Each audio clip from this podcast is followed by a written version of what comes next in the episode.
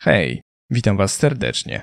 Ja jestem Kaftan, a Wy oglądacie lub słuchacie mojego pierwszego podcastu, w zależności od tego, czy oglądacie go na YouTubie, czy słuchacie na Spotify, Apple, Google i tak. No cóż, moi drodzy, po 10 latach zajmowania się profesjonalnie branżą gier i YouTubem, po tym jak zostawiłem pracę nauczyciela języka angielskiego i tłumacza, zdecydowałem się, że wypłynę na szerokie wody tego wyjątkowego medium, jakim jest podcast. A to dlatego, moi drodzy, że chciałbym umilić Wam czas raz w tygodniu, ale również podzielić się nie tylko wiedzą, jaką mam, ale chciałbym też, żebyśmy szeroko pojętą wiedzę o kulturze cyfrowej i branży gier poszerzali, a to dlatego, że będę zapraszał, moi drodzy, najróżniejszych gości z całego świata. I tu też pojawia się siła YouTube'a, dlatego że jeżeli będą to goście anglojęzyczni, a będzie takich sporo, to na YouTubie będą polskie napisy, które dodam do całego podcastu, więc łatwiej Wam będzie zrozumieć taką dysputę i dyskusję. Powinno być nadzwyczaj ciekawie i mam nadzieję, że ten jeden dzień w tygodniu Wam umilę i stanę się jego tradycyjną częścią. Zwłaszcza, że jest dużo do opowiedzenia. Naprawdę dużo historii zarówno z branży gier, jak i YouTube'a i mam nadzieję, że będzie Wam się nadzwyczaj miło słuchało. Uhonorował pierwsze miejsce gościa na moim podcaście ktoś, kogo jestem absolutnym fanem i choć starałem się, naprawdę, wieście mi, starałem się utrzymać taką zdrową dozę profesjonalizmu, to ciężko o to, kiedy jest się czyimś absolutnym fanem. To też mam nadzieję, że mi to wybaczycie, ale pierwszym gościem na moim podcaście zdecydował się być nikt inny jak Arek Rejkowski, wyjątkowy polski kompozytor muzyki do gier, do, z dużej mierze do horrorów ekipy Blobber Team, więc fani grozy powinni mieć naprawdę dzisiaj ubaw. No i cóż, moi drodzy, pierwszy gość, pierwszy podcast, który mam nadzieję, że Wam się spodoba. Bez zbędnego gadania zapraszam serdecznie na rozmowę z Arkiem Rejkowskim. Areczku, bardzo miło Cię gościć, zwłaszcza, że to taki inauguracyjny e, podcast i będę z Tobą szczery, jesteś takim troszkę Krzysztof, Krzysztofem Kolubem minus ofiary śmiertelne u mnie. I niesamowicie się cieszę, że się zgodziłeś z tego względu, że mam do ciebie milion pytań i mam okay. nadzieję, że za bardzo ci głowy suszył nie będę, jednak jeżeli miałbyś e, chwilkę czasu, to proszę przedstaw się słuchaczom czy widzom i powiedz, czym się zajmujesz, bo jeżeli jakimś cudem ktoś nie wie, to wiedzieć powinien. Ona, przede wszystkim mi jest bardzo miło a nie tobie. Znaczy dobra, tobie też, fajnie, bardzo, bardzo się cieszę. Słuchaj, yy, nie, no ja, ja nazywam się Arek Rejkowski yy, i zajmuję się szeroko pojętą kompozycją yy, muzyki do gier wideo i do filmów. Jestem również reżyserem dźwięku. No tak pokrótce chyba tyle. Ostatnio, ostatnio pracowałem z Yamaoką Akirą nad takim projektem, który się nazywa The Medium od, od, od Blueberów. Nagrodzonym na Digital Dragons między innymi. Nagrodzony, tak. Tak, do, zdobyliśmy trzy nagrody, trzy złote e, jaja za najlepszą grę, najlepszy scenariusz i najlepszą e, muzykę, ścieżkę dźwiękową. E, a wcześniej no, takie tytuły jak Layers of Fear, e, obydwie części, e, The Observer mm, z Rutgerem Hauerem i, i co tam jeszcze ciekawego było? E, ka, Holat, chciałem powiedzieć kaftan, nie wiem dlaczego, Holat. To jest o kolacie to będziemy gadać, bo to jest pierwsza gra, której cię poznałem. Blair Witch znakomity, muzykę robiłeś po prostu wybitną. Tak, tak, tak. Przy kolacie, hasku. Z Farm 51 działałeś przy Necrovision, które po prostu jak ja tak. za młodu ogrywałem to... Rany, o rany, ile to było lat temu, ale tak, faktycznie. Ale no. muzyka robi robotę. Trzyma się. No, cieszę się, że ci się podoba. Ja, słuchaj, ja, ja jestem, wiesz co, ja jestem, jeżeli chodzi o muzykę, to jakby to nie brzmiało, nie chcę też za bardzo, wiesz, wchodzić ci do głowy na zasadzie psychofana, ale jestem troszkę taki starstruck, kiedy rozmawiamy, bo będę z tobą szczery, mój pierwszy pokaz w historii jako youtubera w ogóle, gdzie mnie zaproszono, to był Kolat właśnie. I pamiętam, że Imagination Pro zaprosiło mnie, ja w ogóle, ja byłem, wiesz, totalnie spięty, przerażony. No, Myślę, kurczę, no, ja taki mhm. malutki youtuber, co ja tam robię w ogóle, wiesz, czego mnie chcą? I pamiętam, że siadłem właśnie pierwszy raz grać w tę grę i pierwsze, co mi się rzuciło w, w jakby, pierwsze, co mnie zaskoczyło, Sean Bean, znakomity w roli narratora i nagle gra muzyka. Ja myślę, o kurczę, nie? To się, to się nie zdarza, w sensie zdarza się Gustavo Santaolalla w The Last of Us, no nie? Hans Zimmer w Crazy dwójce i tak dalej. Ale słuchasz muzyki w niezależnej polskiej grze i masz takie wrażenie, że to jest, to jest po prostu coś, co jakby gra pierwsze skrzypce, to jest niewyobrażalne. No i Arek Rejkowski myślę, kurczę, ja skądś, coś, coś, coś, coś mi świta, nie? Coś, jeszcze nie wiem co, ale coś mi świta. No i co, potem się okazuje, że właśnie Provision, wiesz, te tytuły takie y, After Fall Insanity, które do dziś nie ograłem z jakiegoś powodu, nie? I Chyba dobrze. powiem ci szczerze, że od tamtej pory jestem absolutnie twoim fanem gigantycznym i jak, jakkolwiek, jakkolwiek to nie brzmi, tak samo pracujesz obecnie nad ścieżką dźwiękową do takiej gry Blacktail, prawda? Tak, to prawda. To powiem ci tak, kiedy z żoną graliśmy w demo, to miałem takie o. wrażenie, kurczę, to jest, w sensie ta muzyka jest wybitna, co, co w sensie, nie wiem kto to robił, ale wow, nie? I o co chodzi? Coś brzmi tak znajomo, ale jednak, no nie, no to nie, nie, nie, nie, nie może być Arek Rejkowski. Arek Rejkowski robi horrory i tak dalej, nie? Raczej trzyma się tego gatunku takiego, zaszufladkowali biednego chłopa, nie? No, no i co, po, pojawiają się napisy muzyka Arek Rejkowski. Nie wierzę. Także, Słuchaj, wiesz, jesteś obecnie, bardzo. nie da się od ciebie oderwać ucha. I mhm. muszę ci powiedzieć, że to jest niewyobrażalne, jeżeli chodzi o muzykę do gier. Bo uważam, że jesteś tam, wiesz, wysoko, a potem jest cała reszta tych generycznych. W sensie, nie chcę obrażać nikogo, nie? Ale trudno o to, żeby gracz w grze myślał sobie, uff, muzyka jest genialna. Przeszedłbym tylko po to, żeby muzyki posłuchać, albo zaraz po przejściu gry włączam muzykę, nie? Jest strasznie miłe, co mówisz, e, Konrad, dlatego, bo e, faktycznie z muzą jest tak, w ogóle z oprawą audio tak naprawdę, jest w ten sposób, że, że jeżeli, jest, jeżeli jest faktycznie dobra i bardzo się podoba, to ludzie to zauważą, ale jeżeli jest poprawnie, jeżeli dźwięk jest ok, to, to po prostu nikt o tym nie wspomina, więc mi jest, mi jest strasznie miło, dziękuję bardzo. dzięki, dzięki. Blacktail jest takim projektem, który jest faktycznie inny e, od reszty rzeczy, które zrobiłem. E, jeżeli, jeżeli nie wiecie o co chodzi, to jest to taki projekt słowiański. E, to jest, znaczy w ogóle ciężko go zaszufladkować. Chyba, prawda? Bo to jest taki. E, to jest taka gra, która jest, która jest fantasy adventure z dużą ilością gameplayu dla odmiany i w ogóle projekt pochodzi od Bartka Kapronia i jego studia The Parasite. Zresztą Bartek z Bartkiem współpracowaliśmy przy Layersach, obydwu częściach. E, I, I co? I to jest takie no, dość ciekawe spojrzenie na legendę o Babie Jadze. Nie mogę tak. tutaj za wiele niestety mówić, bo to jest taki projekt, który, który ma sporo twistów w sobie. E, ale tam muzyka faktycznie jest, jest świetną kolaboracją. E, tam pracuje sporo, sporo moich, moich przyjaciół przy tym projekcie i no, myślę, że myślę, że będzie, będzie, będą fajne rzeczy do słuchania. To brzmi, wiesz, już na pierwszy rzut jakby ucha, kiedy e, w demo się gra, to to się rzuca e, w oczy, że, że muzyka jakby gra jedno z głównych ról. Jakby jako, wiesz, przedstawianie historii i budowa tej imersji świata przedstawionego, bo wiadomo, zwłaszcza niezależni twórcy to jest niezwykłe. Często zwracają się ku temu rozwiązaniu, żeby używać muzyki, która jednak jest e, albo dostępnie gdzieś, gdzieś za darmo, prawda, albo są jakieś powiedzmy asety gotowe, muzyki do gier fantazy i tak dalej. I to wiesz, odróżnia, jakby to nie brzmiało i nie, nie wiesz, nigdy przenigdy, już myślę, że na tym etapie sobie nie umniejszasz, ale żebyś nie umniejszał sobie nigdy, bo wiesz, grasz w gry niezależne, blobe, wiesz, bloberów czy, czy, czy mniejszych twórców i kiedy słyszysz twoją muzykę, to jest tak, że ona, ona tworzy nieodrębną część gry. Jest nieodzownym elementem, który sprawia, że ten świat cię przekonuje. Że ty czujesz, że jesteś częścią tego świata, że czujesz, że cokolwiek się dzieje, jesteś bardzo zaabsorbowany tą historią. I pamiętam, wiesz, Haska od e, ekipy Kolata, który jakkolwiek był tworzony przez grupę młodych, wielu studentów i tak dalej, grą może, wiesz, fantastyczną nie był, ale w chwili, gdy bohater w pierwszych minutach dosłownie wchodzi do miasta, to wszystko, co się dzieje, gaśnie cichnie jest muzyka. I to świadczy o tym, że jest dobrze wykorzystany sztukmistrz, żeby, żeby świat przedstawiony rzeczywiście przekonywał. I tu też jestem ciekaw, jak to się właściwie u ciebie zaczęło, jeżeli chodzi o muzykę i gry? Czy trafi, wiesz, wiadomo, rzadko się zdarza, że ktoś, kto komponuje, wydaje mi się, że od razu staje się takim stemplem że jak muzyka do gier, to jest Arek Rejkowski i jeszcze kilka innych osób, nie? Wiesz, Akira Yamaoka, o którym zresztą potem porozmawiamy, z którym współpracowałeś, ale jak to się stało, że w ogóle trafiłeś do tej branży?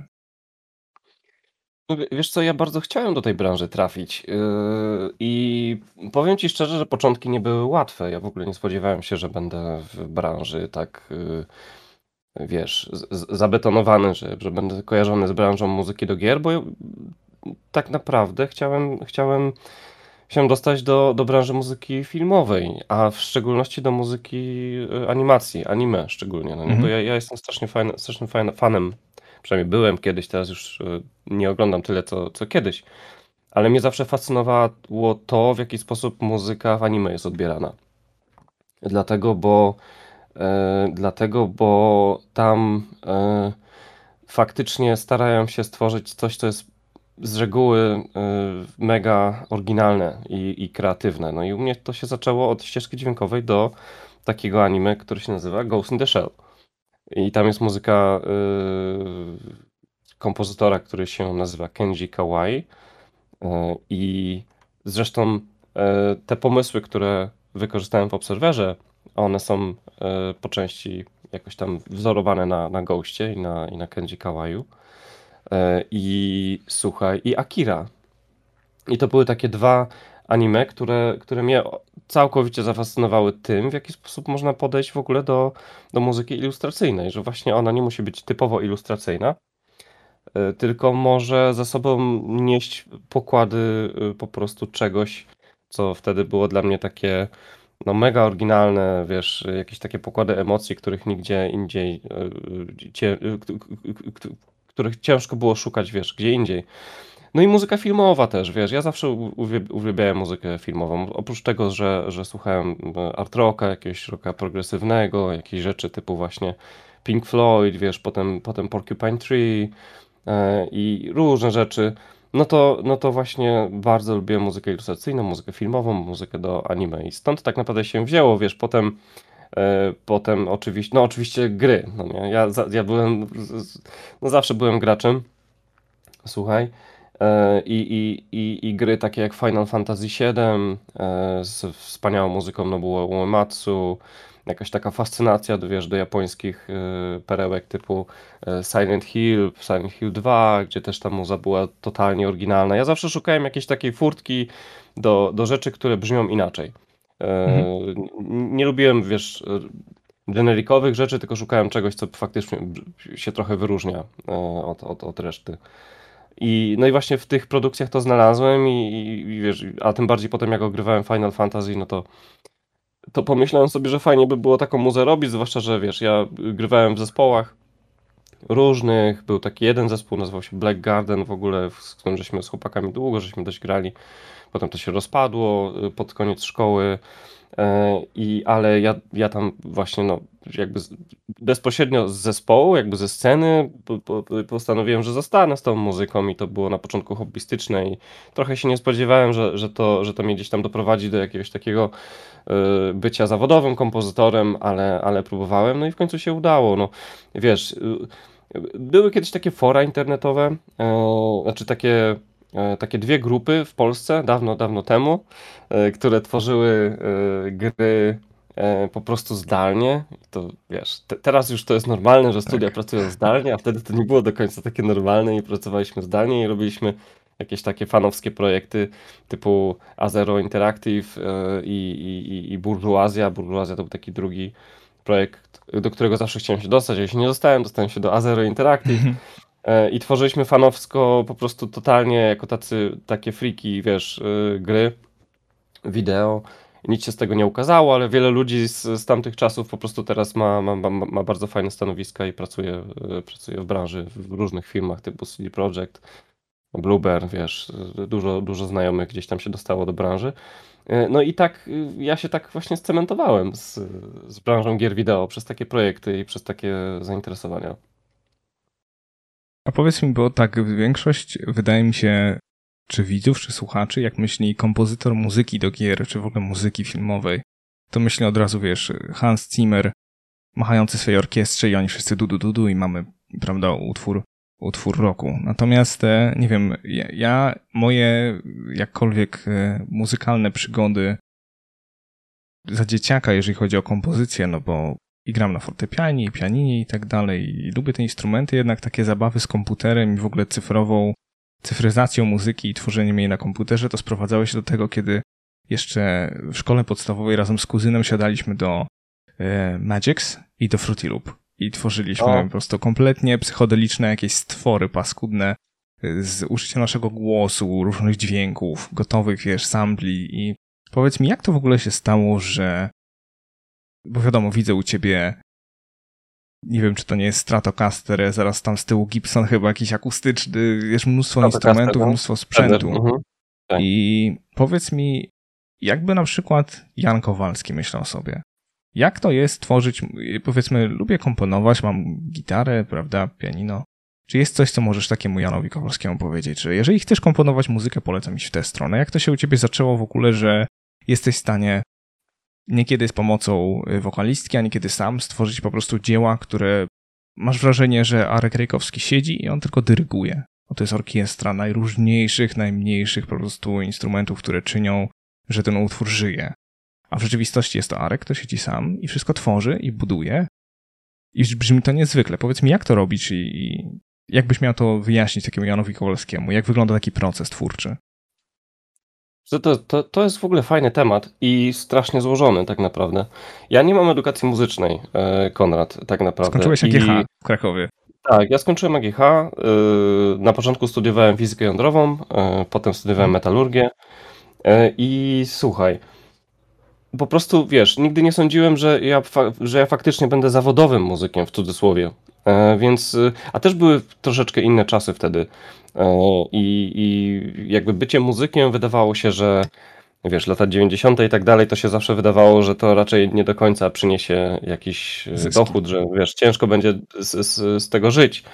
E, zresztą powiem, powiem, szczerze, że ja, ja dalej często dostaję, znaczy nie tak często już, nie, ale zdarza się, że dostajesz od kogoś pytanie, że no, ty jesteś kompozytorem?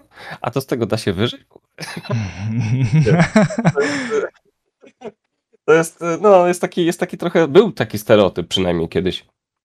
Wiesz, że, że bycie jakimś takim muzykiem czy coś to nie do końca jest. Artystą e, ogółem. Czy malarzy, czy. Artystą ogółem, dokładnie. Art... Tak. Właściwie, właściwie tak, bo ma, ma, masz rację, artystą ogółem, nawet nie kompozytorem, tylko artystą. E, szczególnie w naszym kraju, nie? Hmm. E, ale y, no ja po prostu sam wszystko nadrabiałem, potem, potem faktycznie, znaczy no, potem były jakieś szkoły i były jakieś kursy i tak dalej, żeby, żeby tam pewne rzeczy nadrobić mimo wszystko, ale myślę, że to jest kwestia y, wyrobienia się sobie swojej palety barw po prostu, czyli swojej palety takich y, brzmień i instrumentów i, i też bardzo ważny jest team, z którym współpracujesz, a ja na przestrzeni lat faktycznie nawiązałem sobie sporo znajomości, z, z, znam sporo muzyków, z którymi mogę współpracować, wiesz, na on a daily basis, e, że tak powiem.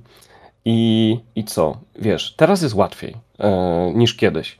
Dlatego, bo jest strasznie dużo różnego rodzaju oprogramowania, które, e, które można dostać, które można, wiesz, sobie kupić. Tak jak mówisz, kiedyś był Magix, Music Maker, kiedyś był Fruity Loops Studio, Teraz jest tego sporo więcej, wiesz, jest Cubase, ja pracuję na Cubase, jest, jest, który nie jest jakoś specjalnie drogi, do tego oczywiście trzeba sobie e, dokupić jakieś wtyczki, wiesz, biblioteki instrumentów, ale tych instrumentów jest naprawdę sporo, więc znaleźć tak jakby swoją paletę e, jest dość e, łatwo, wydaje mi się.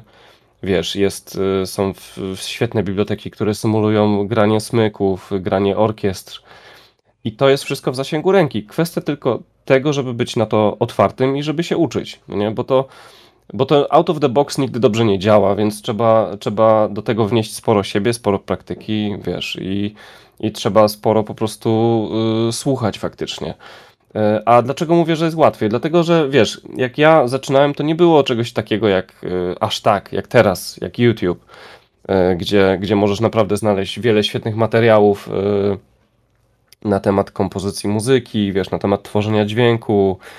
E, nie było tylu naprawdę świetnych kursów e, online, które uczą cię pracować po prostu w tym, w, tym, e, w tym polu i to jest strasznie fajne, że to się w ten sposób rozwija i faktycznie te ścieżki rozwoju są, są otwarte. Ba, wiesz, możesz nawet przecież zrobić sobie tytuł master's degree, szczególnie za granicą, wiesz, magistra kompozycji muzyki filmowej i to jest no może nie do końca, wiesz, na wyciągnięcie ręki, bo takie rzeczy kosztują, ale, ale, ale jest to do zrobienia, więc jeżeli tylko ktoś ma faktycznie jakieś takie parcie, żeby, żeby coś takiego zrobić, no to myślę, że powinno e, że myślę, że powinno się próbować i nie, nie, poddawać się, bo jest to łatwiejsze niż kiedykolwiek. Z jednej strony, z drugiej strony, z drugiej strony jest faktycznie spora konkurencja, bo sporo ludzi się tego teraz podejmuje.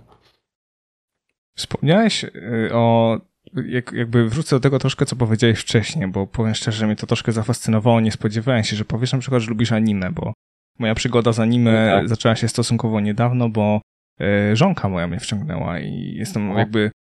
Ja zawsze uważałem, że anime to są po prostu kreskówki azjatyckie, które gdzieś po prostu lawirują sobie tam i żyją własnym życiem. Natomiast powiem ci, że kiedy zacząłem oglądać, to poczułem się troszkę jak hipokryta, bo ja uwielbiam wszelakie gatunki filmów, seriali, gier. Natomiast anime zawsze wydawało mi się takie dosyć, kurczę no, proste. Może proste w odbiorze, w przedstawieniu i tak dalej. Natomiast jak zaczęliśmy oglądać, to zaczęliśmy od takich rzeczy jak, wiesz, czarne komedie typu jakby na to nie patrzeć, to wasza wina, że nie jestem popularna. To tak, takie rzeczy jak Death Note, czy, czy ki, klasyki już kultowe jak Studio Ghibli i powiem ci szczerze, że poczułem się troszkę, jakbym dostał taki pstryczek w nos od całej kinematografii, bo to jest zupełnie inny. To jest kinematografia zupełnie innych lotów. To jest kino, które nijak nie czerpie z kultury zachodu, z Hollywood, czy, czy ze znanych nam gatunków. To jest wizje i przedstawienia, światy, kultura, muzyka, to jak jest komponowana, postaci, tak są odegrane, jak wygląda humor, jak wygląda poważna scena jak wyniesiony jest na wyżyny wszelki dramatyzm, ale jednak wszystko to trzyma się w takich e, ryzach właśnie sensu i tego, że to rzeczywiście jest przekonujące.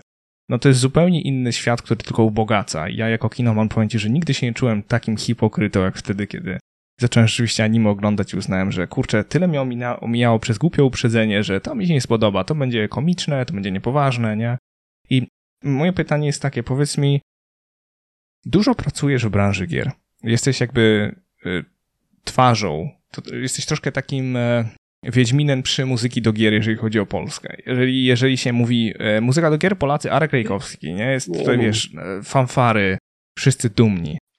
Mam nadzieję, że tak się czujesz, bo powinieneś. Natomiast powiedz mi, czy są jakieś gatunki, czy jakieś, nie wiem, inne medium, medium, nad którym jeszcze nie pracowałeś, a chciałbyś, na przykład, wiesz, anime czy seriale, bo wiem, że pracowałeś nad z, z, jakby ścieżką dźwiękową do filmu ze Scottem Atkinsem, z Yuri mhm. Boyką kina e, akcji. Tak. I powiedz mi, czy myślisz często o tym, żeby na przykład zahaczyć o inne medium? Czy chciałbyś na przykład pracować nad anime? Bo jednak jest to zupełnie inna muzyka, zupełnie inny rodzaj muzyki niż, niż nawet tak. te dramatyczne, tak. znane z gier. Mhm, mhm, dokładnie. Wiesz co, jak najbardziej. To znaczy tak, bo gry wideo rozwinęły się w sposób e, no niesamowity na przestrzeni hmm. ostatnich lat, prawda?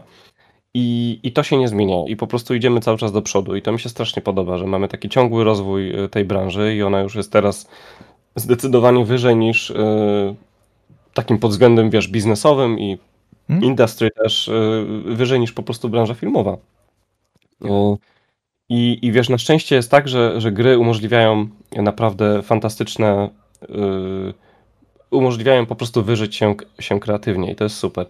Ale, ale wiesz co, tak, ja, ja bym bardzo chciał yy, stworzyć coś do anime yy, kiedyś. Może, no nie wiem, to wiesz, to, to nigdy nie jest proste, bo każdy z tych światów, no nie są gry, są filmy, jest, jest branża anime, jest dość hermetyczny i jest zamknięty we własnym kręgu i żeby się gdzieś dostać, trzeba troszeczkę tam przeniknąć, żeby ktoś, e, wiesz, zauważył to, to co robisz i potem z reguły to już jakoś leci, ale no wiesz, to, to, to, to jest dość skomplikowany proces. Natomiast faktycznie anime, tak, jak najbardziej. Z tego względu, o którym trochę też wspominałem i o którym ty, ty też powiedziałeś, nie, że że to jest branża niesamowicie kreatywna, jak dla mnie.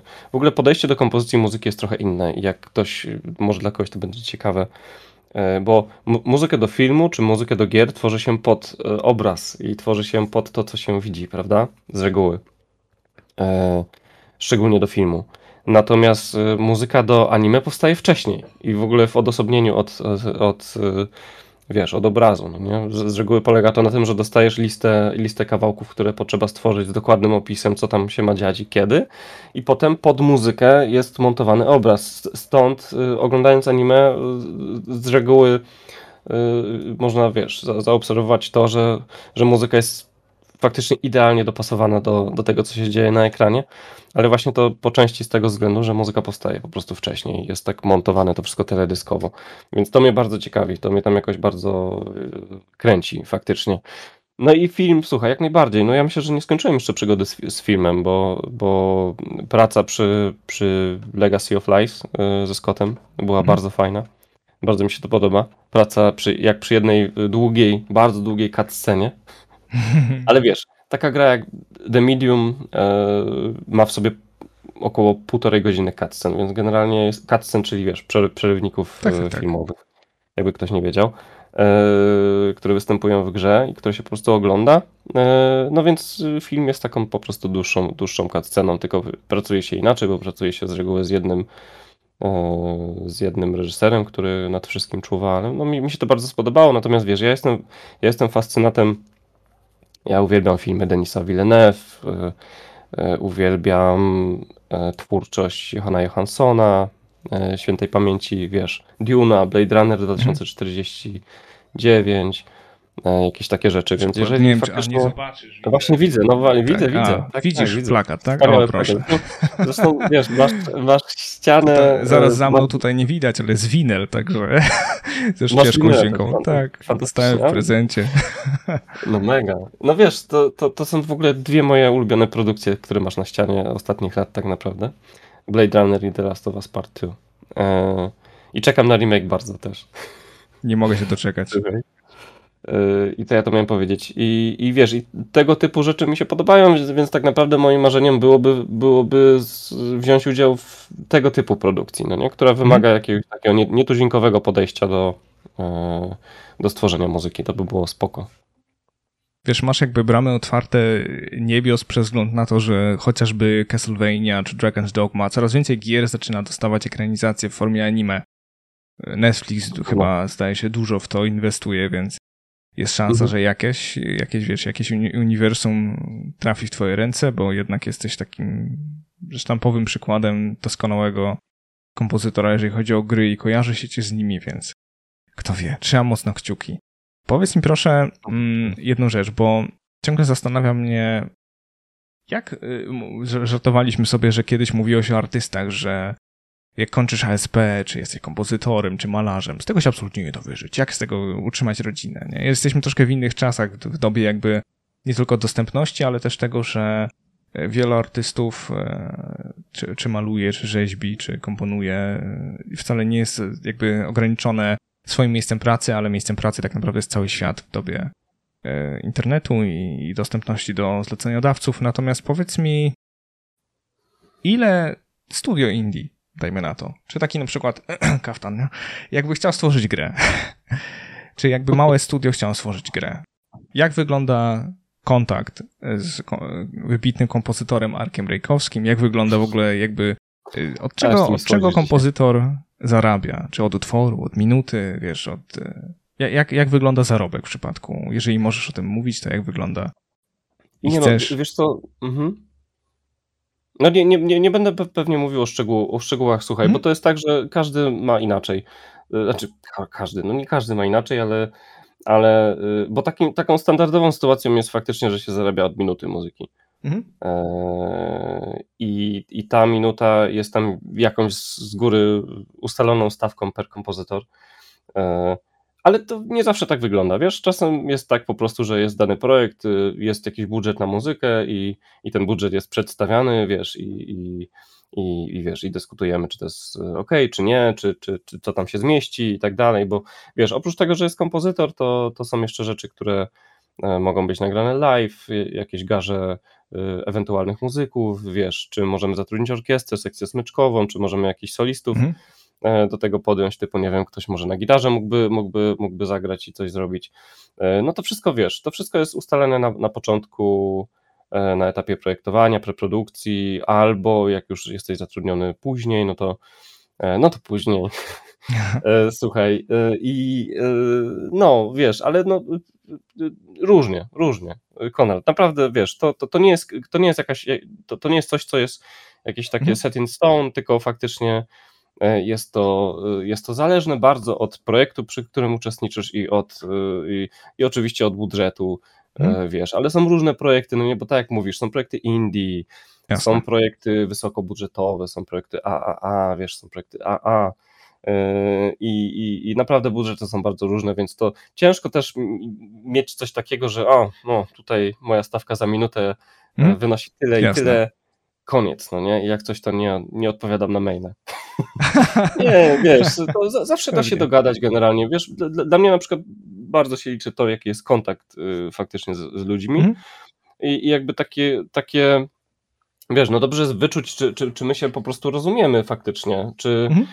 czy, czy, czy studio, z którym mam e, współpracować, e, jakby czai, co ja robię też, no nie? Bo ja na przykład teraz nie, nie do końca lubię projekty, znaczy no nikt nie lubi projektów, których się nie czuje, prawda, ale ja hmm. po prostu no, staram się dobierać takie rzeczy, przy których mogę wlać troszkę siebie i praca przy, przy tych projektach nie będzie mnie osobiście męczyć.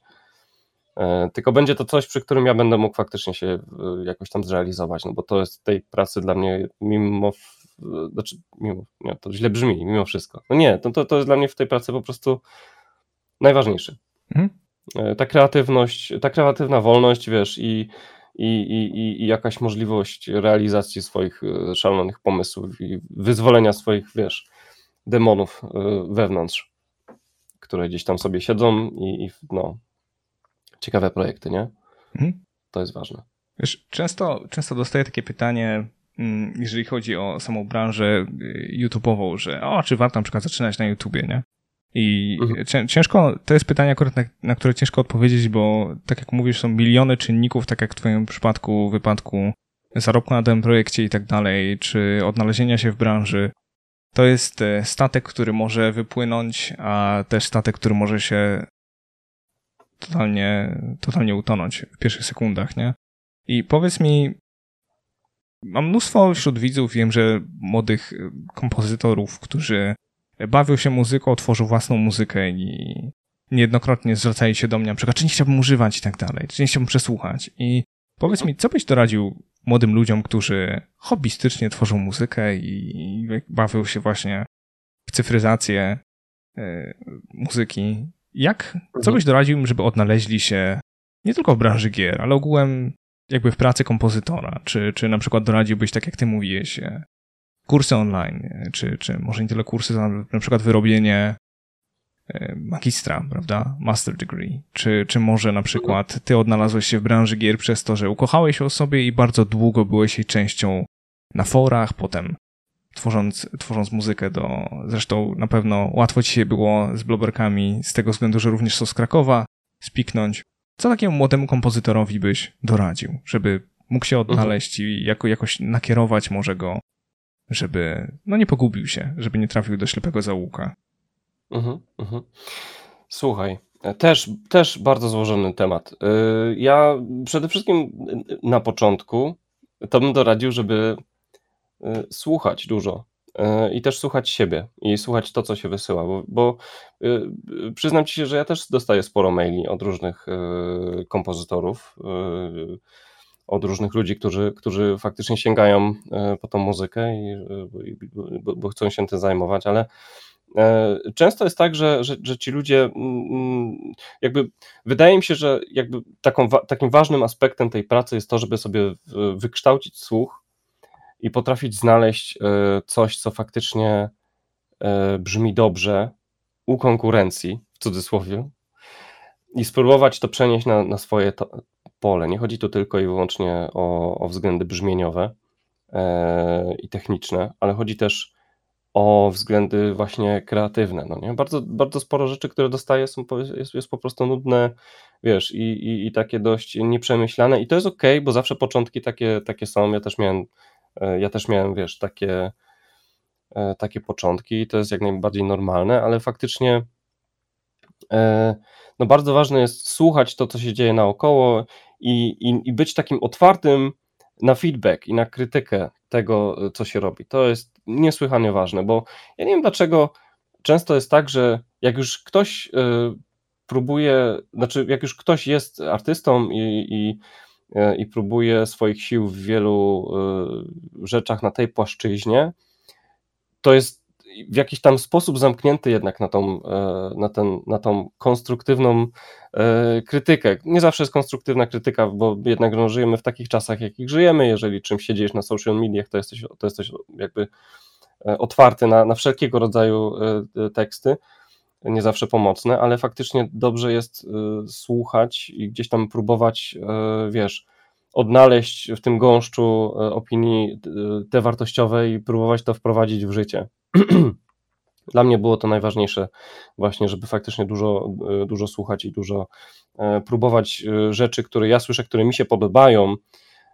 Tak, nie wiem, wspomniałeś przykładowo o Handzie Cimerze, no nie, no to słucha, wiesz, słucham Duny i próbuję sobie przeanalizować, dlaczego ona brzmi tak dobrze, dlaczego to tak dobrze, wiesz, łączy się z obrazem, na czym polega fenomen w ogóle tej ścieżki wiesz, ona jest minimalistyczna, ale z drugiej strony nie jest, wypełnia film po prostu i, i, i łączy się i łączy się z, z sound designem w, w niesamowicie piękny sposób i, i wiesz, słuchasz i zastanawiasz się, dlaczego próbujesz odtworzyć pewne rzeczy.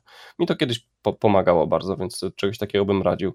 A, ale to, co też powiedziałeś o kontakcie, że, że sporo ludzi y, próbuje się z tobą skontaktować i i żebyś gdzieś tam wykorzystał ich utwory, to też jest spoko. E, jakby dlaczego nie? Wiesz, ja też kiedyś zaczynałem w ten sposób, e, bo wysyłałem masę maili po prostu do różnych studiów, czy by mnie nie chcieli. I chyba pierwszą firmą, która chciała ze mną, jedną z pierwszych firm, która chciała ze mną współpracować w ten sposób, było, o ile dobrze pamiętam, to był chyba właśnie, to była chyba Farma i, i, i Necrovision. Mogę mówić jakieś głupoty teraz, ale być może, być może tak było właśnie. Potem chyba był właśnie, potem była firma, firma Nibris, gdzie ja też szalenie Sadness, po prostu... Tak? Którego Sadness, nie tak. doczekaliśmy. Tak, tak, w ogóle, wiesz co, ja kiedyś dawno temu stworzyłem taki kawałek specjalnie do e, taki wy, wyimaginowany, on nazywał się chyba Vampire, czy coś takiego, coś z wampirami tam było i wysłałem po prostu Piotrowi Babieno, żeby sobie posłuchał, bo ja po prostu muszę pracować w Nibris i chciałbym strasznie robić do Sadness i, i stworzyłem taki kawałek i po prostu i, no i w ten sposób próbowałem się tam jakoś promować i faktycznie Piotr tego posłuchał i, i wtedy właśnie w filmie Nibris mnie, mnie tam jakoś za, za, zatrudnił, no nie, więc no warto to, warto rozsyłać, tylko y, warto wysyłać rzeczy, których jesteście bardziej pewni, y, że są że są ok już, no nie, no. Ciężkie pytanie, wiesz? Ciężkie, ale zobacz jaka też urocza, magiczna historia, e, symboliczna aż zanadto, że jedno z pierwszych gier, nad którymi e, dane ci było, właśnie nie dane, bo, no bo niestety tak soundtrack powstał, opublikowałeś go, ale gra nigdy nie ujrzała światła dziennego, mianowicie Sadness. Sadness I uh-huh. jak cudownie, że jednym z takich czołowych utworów z The Medium jest właśnie Sadness. Sadness, tak, dokładnie. No, Ale to nie moja wina. No, domyślam się. w sensie, wiesz, to Sadness faktycznie, no, to, to jest bardzo, to było bardzo takie ciepłe, ale y, no, Sadness jest to związane po prostu z jedną z bohaterek z Gilda Medium. Mhm. Wracając jeszcze do krytyki, wydaje mi się też, że, i to mam ciekawe pytanie do ciebie, przynajmniej dla mnie ciekawe, bo e, na przykład ja mm, z początku swojego zawodu, jeszcze kiedy YouTube'a robiłem hobbystycznie, byłem bardzo, może nie tyle zamknięty na krytykę, co bardzo brałem do siebie i wydaje mi się, że dużo artystów, czy w ogóle twórców tworzących treści, nie tylko wiesz, kompozycje muzyczne, czy, czy sztukę wizualną, ale też właśnie treści e, wideo w internecie musi jakby zrozumieć to, że mm, często krytyka konstruktywna kryje się pod bardzo prostym językiem. Nie każdy w końcu jest, wiesz, wykształcony powiedzmy e, w kierunku filmów, czy montażu, czy, czy kompozycji muzyki na tyle, żeby w jakiś taki sposób e, powiedzmy na elementarnym poziomie rozumie, co mu się podoba, co mu się nie podoba, natomiast e, często pod hasłem eh, nudne. Wcale nie musi się kryć, wiesz, do, jakby docinka, czy, czy coś niemiłego. Po prostu mhm. wydaje mi się, że twórcy często biorą to do siebie, że moja twórczość wcale nie jest nudna. Natomiast jeżeli spojrzy się na to z perspektywy takiej, że to jest e, jeden z odbiorców, to może kwestia zadania sobie pytania, dlaczego to jest nudne? Czemu, czemu, czemu Jan Kowalski, który usłyszy muzykę w Blade Runnerze powie spoko muzyka, nie, on nie musi tego rozkładać czynniki pierwsze, nie musi mówić o tym, że ona jest bardzo prosta w brzmieniu, ale jednak buduje niesamowity klimat, buduje atmosferę i pasuje do wszystkich, do całej scenerii i tak dalej. Może sprowadzać może tak naprawdę sprowadzać się tylko i wyłącznie do tego, że jest ekstra, podoba mu się. Natomiast z drugą stronę idąc, jest nudna, nie podoba mu się. I powiedz mi, czy był taki jakiś etap, kiedy ty publikując swoje treści, czy na SoundCloudzie, czy, czy, czy e, właśnie wysyłając twórcom, czy może publikując w internecie gdziekolwiek, powiedz mi, czy był taki etap, kiedy zdałeś sobie sprawę, że bardziej, czy w ogóle brałeś kiedyś do siebie krytykę na tyle, żeby na przykład wpływała na twoją pracę, wpływała na twój zapał do pracy, czy, czy uznałeś, że nie, że jesteś ponad to i krytyka cię nie dotyczy, zwłaszcza ta bezpodstawna i niekonstruktywna. Wiesz co, jak najbardziej, słuchaj, to no właśnie dlatego o tym wspominałem wcześniej, bo to nie jest tak, że ja jestem, e, wiesz, taki i taki i, i, i po prostu krytyką się nie przejmuję i po prostu róbcie to samo. Nie, właśnie dlatego to o tym powiedziałem, że, że ja sam miałem z tym problem straszny. E, I, i, I faktycznie rzeczy, które wysyłają, które były w jakiś tam sposób krytykowane, nawet w, w ramach jakichś projektów, w których dawno temu uczestniczyłem, że ktoś mi pisze, że powinienem zrobić to, powinienem zrobić tamto, E, wiesz, to, to, to, to, to czasem spotykało się to z taką moją reakcją, że, że no ale jak to, no przecież to ja się tym zajmuję i tak dalej. E, natomiast nie, właśnie tak nie powinno być. Powinno, e, znaczy to, to nie jest łatwe, słuchaj. Dlatego, bo wiadomo, tworzysz coś, co, co jest twoim dziełem, jest, jest w jakiś sposób twoim dzieckiem, prawda? Jesteś do tego przywiązany, wlałeś w to siebie, prawda? I teraz ktoś ci to krytykuje, ktoś ci mówi, jak to może powinno brzmieć lepiej, ktoś ci mówi, że jest nudne, no ale jak to? No przecież to niemożliwe, no nie, bo to, co zrobiłeś, to jest ten.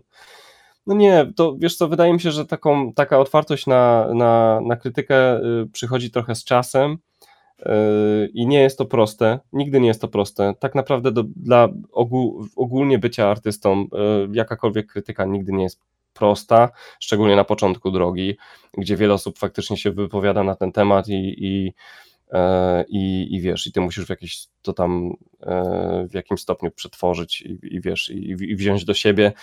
Na początku wszystko się po prostu bierze do siebie bardzo. E, I ja nie ukrywam, że, że po prostu miałem z tym też kłopot. Ale wraz z jakby z doświadczeniem wydaje mi się, że przychodzi, przychodzi ta pokora, że, że, że wiesz, przede wszystkim projekty, w których ja uczestniczę i, i w których ludzie będą uczestniczyć, to są, to, są, to są rzeczy kolaboracyjne. Bardzo rzadko jest tak, że, y, że po prostu gdzieś zasiadasz i no to ja sobie zrobię coś, no nie, i to będzie super i wysyłasz i, i, i nikt w ogóle się nie odzywa i wiesz, ktoś wkłada to do gry, do filmu i wow, zajebiście, że zrobiłeś w ogóle coś i i ten, i, i jedziemy dalej. No, no tak, tak po prostu nie jest. To, to, tak, to na tym nie polega. Nawet jak oglądasz sobie yy, już tego, nie wiem, często mówimy o Hansie Zimmerze, to, to wiesz, nawet jak oglądasz jego rzeczy, jego, jego dokumenty, on też opowiada o, o ścisłych kolaboracjach z reżyserami, że reżyser chciałby to, tamto, że takie są pomysły, wiesz, i, i to trzeba to trzeba zrealizować. Po prostu y, rzeczy, które powstały choćby do The Medium, nigdy by nie powstały, gdyby, gdyby nie fantastyczna kolaboracja i tutaj akurat, wiesz, y, moja i naszego zespołu audio, ale też y, głównego reżysera gry, y, wiesz, producent, scenarzystów, to, to po prostu wszyscy przez, to jest taki, wiesz, wielki magiel, gdzie, gdzie wszyscy cały czas konfrontują pomysły i, i, i dzięki temu mogą fajne rzeczy powstać. To nigdy nie jest to nigdy nie jest praca jednego człowieka. Wydaje mi się, że, że, że dlatego powstają fajne rzeczy. Tak naprawdę, żeby właśnie no też dobrze się otaczać ludźmi, którzy, którzy myślą podobnie, prawda, i którzy e, są skorzy do współpracy w ogóle. Więc to często trafiam na takie też e, zdania, jeżeli chodzi o w ogóle twórczości, czy, czy, czy nawet w, ży w życiu codziennym, czy z własnego doświadczenia. Wiem, że e, kiedy zacząłem YouTube'a hobbystycznie, pamiętam, że moi rodzice często patrzyli na to na zasadzie, że dziecko z tego się nie da wyżyć, po co ty w ogóle inwestujesz to czas i pieniądze, to jest bez sensu. E, zajmuj się dalej tym, czym się zajmujesz. Wtedy pracowałem jako nauczyciel, tłumacz i pamiętam taki etap, kiedy e, dość ogromna firma potraktowała mnie jako tłumacza, powiedzmy, od, choć zrobiłem tekst taki, że było to niewyobrażalnie dobre i wiedziałem o tym i inni o tym wiedzieli, to tylko dlatego, że nie byłem wykształcony w tym kierunku jeszcze, bo nie miałem magistra wtedy i jeszcze nie byłem, nie miałem jakby pieczątki, że studio tłumaczeń i tak dalej, nie, czy biuro tłumaczeń i e, wtedy jakby niedocenienie mojej pracy skończyło się tak, że rzuciłem to i zostałem youtuberem. Natomiast ciekawe jest to, że mm, bardzo często spotyka się i to nie, nie tylko w życiu codziennym wśród ludzi, ale i w kinie i tak dalej, że artysta jest ta pogoń za szczęściem, pogoń za realizacją i rodzina, która uparcie twierdzi, że na tym się nie da wyżyć, że zajmie się czymś innym, nie będziesz sportowcem, nie będziesz artystą. Powiedz mi, jak, jakie było podejście twoich rodziców do twojej twórczości, zwłaszcza, że zacząłeś dość wcześnie i oczywiście skończyłeś e, e, fizykę jądrową i metalurgię i jakby wykształcałeś się, zawsze był ten plan B. Czy dla uh mhm, -huh, ciebie, czy uh mhm, -huh, nie wiem, uh -huh. czy mhm. dla rodziców, żeby byli spokojniejsi, ale powiedz mi, jak to u ciebie w ogóle, jak ta, ta wracając jeszcze do tej podróży z muzyką, jakie było podejście twoich rodziców do tego jako, czy, czy, czy, czy dziecko dobrze robisz, czy może dziecko to jest zły pomysł? To, było, to, to była droga wyboista, oj powiem ci, że wyboista, słuchaj. Yy, no nie, no nie, nie było łatwo, wiesz, dlatego, bo faktycznie to było coś kompletnie nowego i to było też coś zupełnie nowego w, w mojej rodzinie. Yy, mhm. Jakby, wiesz, mój dziadek był muzykalny, faktycznie gdzieś tam grywał i tak dalej. Mój tata uwielbia uwielbia zawsze, wiesz, świetną muzę i on mnie wprowadził właśnie, wiesz, w, do muzyki rockowej, hard rockowej, wiesz, art rockowej. I, I to wszystko super, jak gdzieś tam dość wcześnie zacząłem się uczyć gry na gitarze e, i zacząłem grać w będzie, ale wiesz, wszystko, wszystko było ok, dopóki e, Arek nie stwierdził, że, że chce się tym zajmować faktycznie a, a nie chcę, wiesz, mój tata, mój tata ma, ma, ma, ma świetnie rozwiniętą firmę, jest to firma, wiesz, mechaniczna, farmaceutyczna, mechaniczno-remontowa, e, która, która liczy się w, w Polsce i wiesz, e, faktycznie gdzieś tam zawsze było, e, było to, e, no wiesz, ja generalnie miałem, miałem po prostu pracować razem, e, razem z tatą, wiesz, i i, I moje stwierdzenie, że ja chcę się zajmować muzą i, i do tego będę dążył, nie było łatwe. Jest to jak najbardziej zrozumiałe, wiesz. E, natomiast faktycznie początki nie były lekkie. E, było dużo tego parcia na szkło, e, ale wiesz, jak no mój tata szczególnie jak zobaczył, wiesz, że to, że to wychodzi, że to zaczyna przy, przynosić jakieś, jakieś, wiesz, jakieś korzyści, no to, no to faktycznie dostawałem potem to wsparcie ale początki były bardzo ciężkie. Yy, wiesz, potem, potem też, yy, wiesz, moja żona, yy, to wiesz, jak ja zaczynałem, to, to, to, to nie było łatwo ze, ze zleceniami, wiesz, i potem natomiast natomiast no nie było łatwo ze zleceniami i wiesz, i, i natomiast miałem to, to szczęście, że że wiele osób z, z, z, bliskich mi, w tym właśnie moja żona, jednak tych, tego wsparcia mi udzielała i czekało cierpliwie, że, że, że coś z tego y, faktycznie kiedyś wyjdzie. No. Y, ale, y, ale nie, no same początki nie, nie, nie, były, nie były łatwe, Konrad. No to, to była dość droga. Z początku byłeś księżniczką Disneya typową, czyli rodzinny no. biznes, trzyma się, a potem ja odfrunę i będę robić swoje, tak? I zmienię świat. I zmieniłeś. Dokładnie, no to wiesz, wiesz, wiesz zmieniłem, no to pięknie powiedziane, nie? Ale, ale faktycznie ja, ja dość, dość mocno parłem na to, że, że ja byłem dość mocno, inaczej, byłem dość mocno zdeterminowany e, po prostu, e, że chcę to robić, bo ja gdzieś tam czułem po prostu, że to czuję, nie? Ale to niestety wymaga czasu. E, tak jak wszystko, czym się zajmujemy, to nie jest tak, że, że mój zawód e, jest jakiś super oryginalny, wiesz, i, i to jest jakiś naznaczony jakąś tajemną mocą, że potrzebujesz czasu, a potem w chwale, wiesz, ponad chmury jesteś, jesteś wynoszony. Nie, no po prostu to jest, z każdym zawodem trochę tak jest, no nie, żeby się rozwinąć w danej, w danej y, y, działce, w tym, co, co robisz, tym, co kochasz, no to potrzebujesz na to trochę czasu, potrzebujesz wlać to w siebie i tak dalej. Natomiast no ja faktycznie parłem na to ponad, przeciw, y, przeciw wszystkiemu. Pod wiatr, pod górę. Wiatr pod górę zdecydowanie, to, to nie było proste, no ale no zdecydowanie się opłacało. Wydaje mi się, poza tym wiesz, ja, ja ci powiem jeszcze, jeszcze, jeszcze tyle, że no E,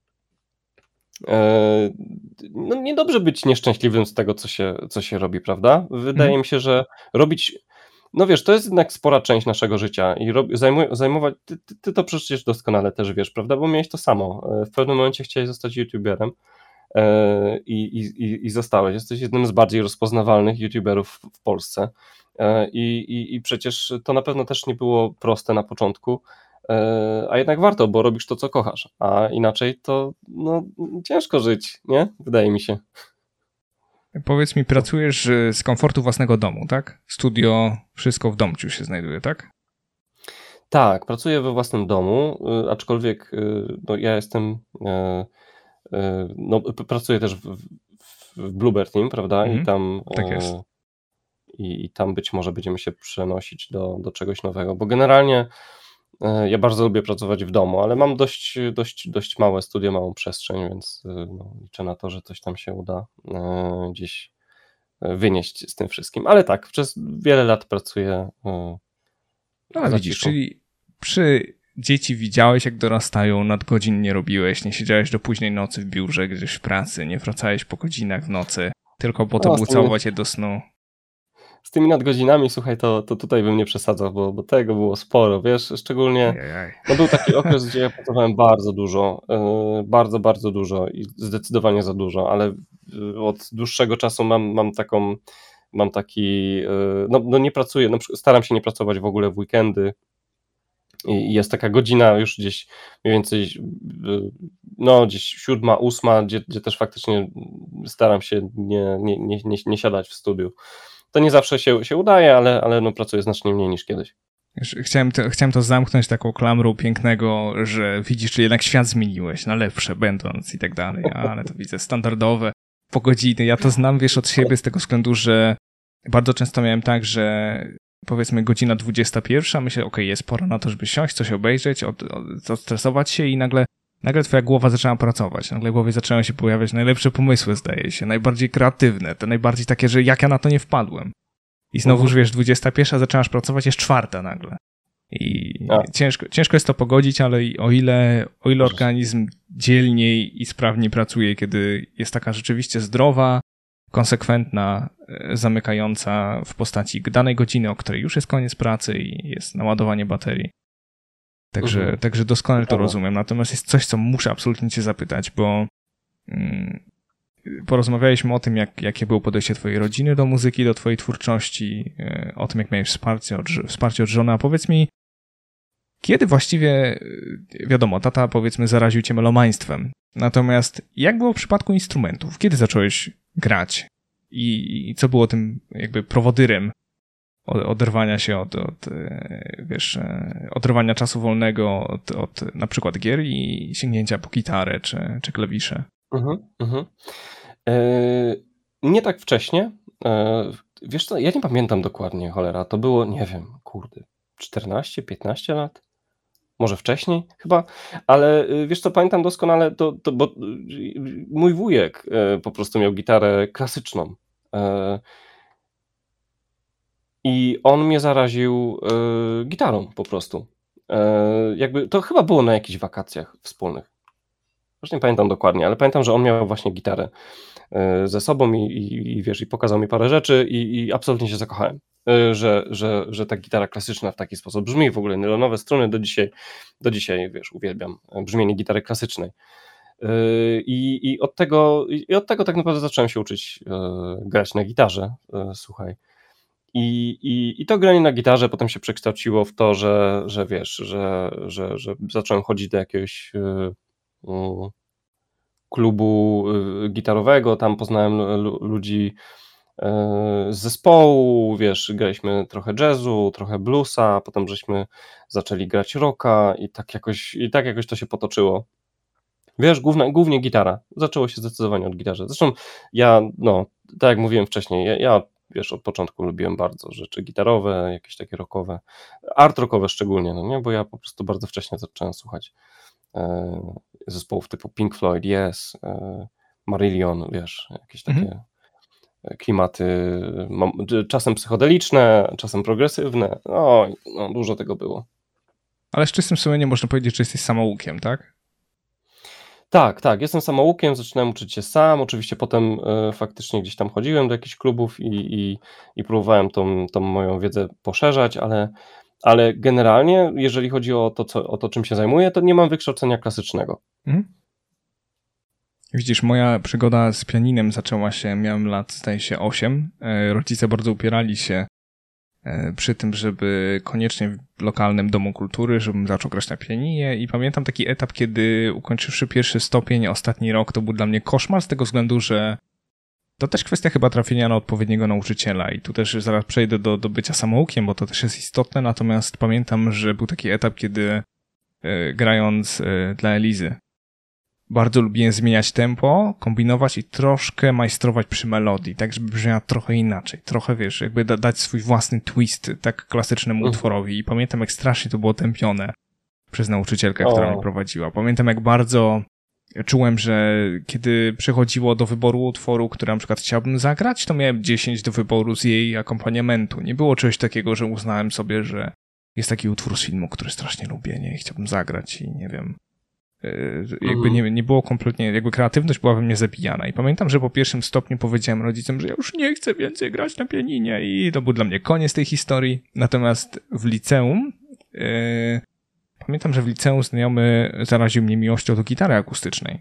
I ten proces mój uczenia się, to było dosłownie tak, że w chwili, gdy e, dostałem gitarę akustyczną, to codziennie.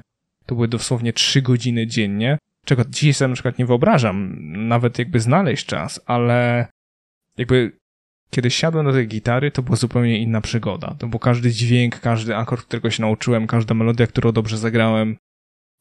Nie było nade mną nikogo, kto mógłby mnie nie tylko ukierowywać, ale też szufladkować na dany rodzaj muzyki. Dlatego też wydaje mi się, że właśnie e, jakby to, że pokochałeś instrument, pokochałeś gitarę i, i dane ci było rozwinąć tę miłość tak, jak tobie się to podobało, pójść w takim kierunku, jaki cię interesował i w takie brzmienia, jakie cię interesowały, to też bardzo, bardzo wpływa, wydaje mi się, właśnie na, na budowanie tego, tej pewności siebie w byciu kreatywnym. Nie, nie zamykania ucznia czy artysty na to, że właśnie ma grać tak, a nie inaczej, w przeciwnym razie jest źle.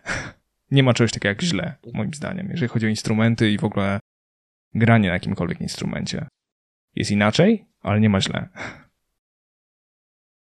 To prawda. Y, mam wrażenie, że y, szczególnie kiedyś, bo teraz chyba to, to się troszeczkę zmienia, to w szkołach muzycznych nie do końca było wsparcie dla ludzi, którzy chcieli zrobić coś, y, coś swojego dla, dla, dla, właśnie dla takiej, dla takiej kreatywności, no nie? Bo być odtwórcą chyba no, jest mimo wszystko łatwiej. E, natomiast, natomiast tak, tak, tak. Ja zresztą też wielu znajomych e, wspominało mi o tym, że, że w szkołach nie do końca Wiesz, no to, to jest bardzo specyficzna y, działka, y, jakby tworzenie pod coś, no nie bycie kompozytorem. Y, w ogóle kiedyś nie było czegoś takiego jak, jak kierunek, wiesz, kompozycja muzyki filmowej, już w ogóle nie wspominając o, o muzyce do gier. Teraz się to zmienia, bo jest przecież kierunek bodajże w Cieszynie, który zajmuje się kompozycją muzyki do, do gier, czy tam w ogóle tworzeniem dźwięku też. E, ale, e, ale tak, tak, tak, tak. Jakby e, chęć wyniesienia się ponad, ponad jakby normy, czy tam gdzieś pójścia swoją drogą, no to, to, to, to nigdy nie było proste. No, szczególnie jak się zaczyna może w takim młodym wieku, ale to też zależy od tego, od osoby, prawda, i od tego, no wiesz, to tak jak mówisz, no nie zawsze chciałeś coś swojego gdzieś tam przemycić, chciałeś być oryginalny, to no, ważne jest to, żeby może też, wiesz, żeby rodzic na przykład to wyłapał i zobaczył, że wyłapał po prostu, no nie, że, e, że, że dziecko chce coś więcej e, i w jakiś sposób to zaczął kształtować i, i wiesz, i żeby ta pomoc była, żeby pójść w, w określonym, e, może trochę w innym kierunku, wiesz, w inną stronę. No nie wiem, wiesz, jest, jest różnie. Ja mam wielu znajomych, y, część po szkołach muzycznych, część nie, część jest bardzo zadowolony ze swojej ścieżki po, po szkole muzycznej, e, część nie do końca. E, wiesz, y, mam znajomych, którzy są po zagranicznych szkołach i tam, e, no wiesz, w Stanach takie kierunki, które zajmują się stricte kompozycją muzyki do, do filmów jest, no tam trochę tego jest, tam to wsparcie jest, nie da się ukryć, niestety no, większe niż u nas, mhm. ale myślę, że, że stopniowo gdzieś tam mm, będziemy do tego poziomu dochodzić. Nie. Wspomniałeś o tym, że muszę cię o to zaczepić, o tym, że Duna, Blade Runner 2049 to, to są takie soundtracki, które w duszy ci grają. Powiedz mi, jakie jeszcze filmy mógłbyś powiedzieć? Czy są takie właśnie albo gry? W ogóle jakiekolwiek medium. Gry, anime, anime jestem strasznie ciekaw, jakie masz ulubione i jakie mhm. gry ostatnio były takie właśnie, które cię porwały. Może nie tylko przez not na e, muzykę, ale ogółem. Mhm. E, wiesz co? O, jest troszkę tego, ale wiesz, Ghost in the Shell, Ghost in the Shell Standalone Complex to jest fantastyczna rzecz. E, jedynka, dwójka z, z, ze względu na muzykę Kenji Kawaya też, ale też ze względu na w ogóle na mangę, którą uwielbiam, ale też na fabułę. E, wiesz, jest takie anime, które mo można obejrzeć na Netflixie, Cowboy Bebop. To jest mhm. absolutne arcydzieło pod każdym względem. I jest to rzecz niespotykana, jeśli chodzi o w ogóle medium filmowo-animacyjne z bardzo nietuzinkową fabułą, fantastycznym zakończeniem. No to jest rzecz po prostu niespotykana. Takie coś, jeżeli chodzi o film, ukazuje się rzadko. E, I myślę, że każdy, każdy szanujący się fan filmu ogólnie, bo nawet nie chodzi o anime, powinien to obejrzeć. E, słuchaj, co tam jeszcze? Z gier, wiesz, The, Last of Us, widzę u ciebie plakat The Last of Us Part 2 i zarówno część pierwsza, jak i part druga to są jedne z najlepszych e, gier Myślę, że to jest moja topka absolutna, jeśli chodzi o, o sposób prowadzenia narracji, o poruszane tematy i mimo, że te gry nie są łatwe w odbiorze i, i zostajesz z takim, e, wiesz, zostajesz z reguły po, po, po końcówkach taki, u, u, wiesz, uderzony takim obuchem w łeb, no nie, mhm. i ciężko ci się podnieść przez tydzień potem, ale no to są fantastyczne gry. E, Uncharted też uwielbiam, dużo lżejsze klimaty, ale, ale bardzo lubię tego typu rzeczy. E, no Blade Runner 1, wiesz, to jest też jeden z moich ulubionych filmów wszechczasów, e, ale dwójka mi się bardzo, bardzo podobała. W ogóle ja, ja uwielbiam Denis Villeneuve'a e, i to, co on robi, Sicario, wiesz, Labirynt, fantastyczne rzeczy. Z anime, co jeszcze? Jest takie anime Erased, Miasto beze mnie, fantastyczne, też chyba na Netflixie jest. Też mi się bardzo podobało.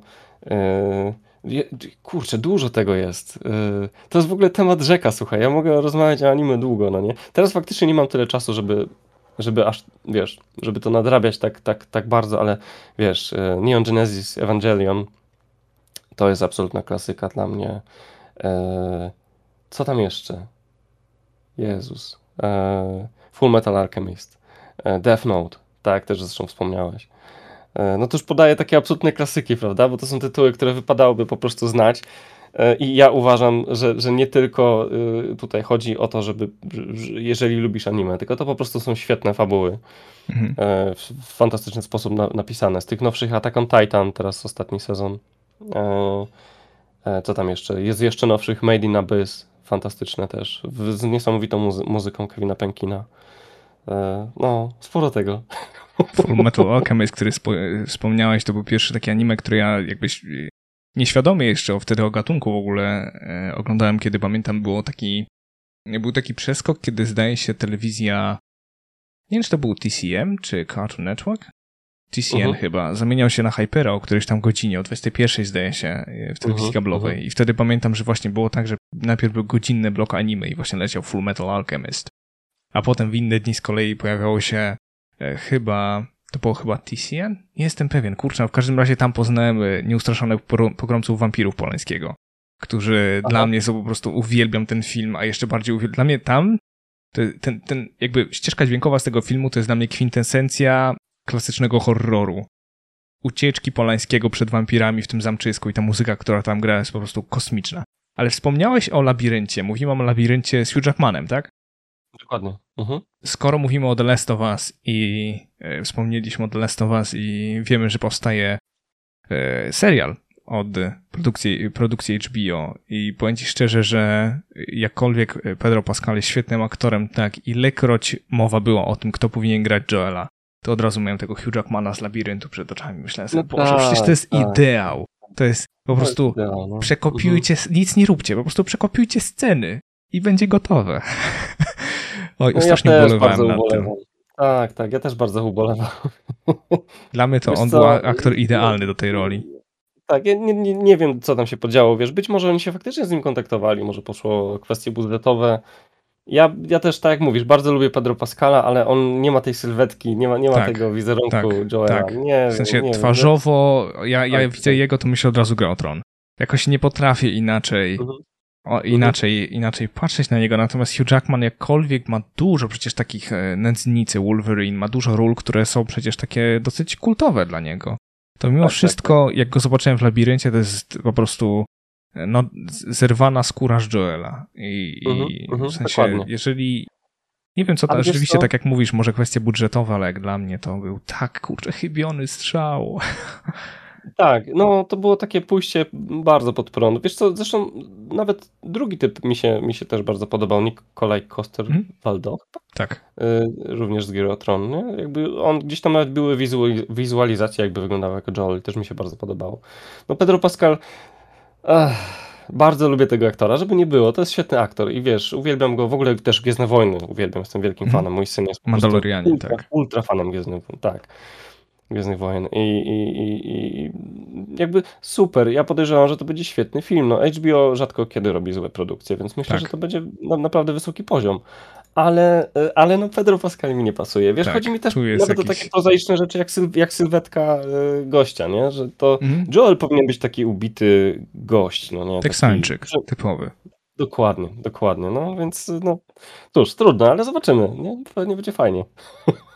Jeżeli chodzi o produkcję HBO, to nie wiem, czy, czy miałeś okazję oglądać Merzistown. To jest dla mnie, jeżeli chodzi o seriale, doskonała, mm, doskonale pokazuje, jak, jak świetną aktorką jest Kate Winslet, zwłaszcza teraz, kiedy dostanie dobry scenariusz, bo y, ona w To tej roli jest po prostu świetna, więc jeżeli będziesz miał Absolutnie. okazję, to, Oglądałem. Tak, to tak, jest, oglądałem. och, uwielbiam, naprawdę. Jedna z lepszych rzeczy, jakie widziałem, powiem ci szczerze, i to jest serial, który wypełnił mo moją lukę w sercu e, po braku dobrego sezonu. Bo jednym z moich ulubionych serialów wszechczasów jest e, Detektyw. Pierwszy Tak sezon. jest, wiedziałem, ja już miałem powiedzieć to, miałem to powiedzieć. Jeszcze powiedz, że pierwszy i trzeci sezon, bo drugi nie istnieje. Nie, nie do końca. Słuchaj, e, ja drugi sezon też lubię, tylko to nie jest ta, to nie jest ta liga już, nie? Ale No nie. też mi się podobało, wiesz? Bo, tylko po prostu pierwszy sezon dla mnie, ja trzeciego nie oglądałem, przyznam szczerze, bo jakoś... Jest doskonały. Ale tak, okej, to, to, to dobra rekomendacja, to, to muszę sobie to nadrobić. Szczególnie, że słyszałem, że czwarty sezon e, będzie. E, ale pierwszy sezon to jest po prostu dla mnie coś, co jest nie, niedoścignione, jeśli chodzi o, e, o, o, o miniserię. No, jest absolutnie fantastyczny, z niesamowitą rolą Matthew McConaughey'a. E, I, i, I ta luka została właśnie w jakiś tam. Ja wiem, że to, to nie jest jakby ta tematyka, ale Mares is Town właśnie jest, jest takim serialem, który, który nam się świetnie oglądało. I też Ostre Przedmioty. To jest drugi Tak. serial z, Mhm. z. Jezu, nie pamiętam. Nazwiska Tak, aktorki. E, No, Zabijesz mnie jako kinomana, ale też nie pamiętam, ale, ale. Coś jak oglądałem. no?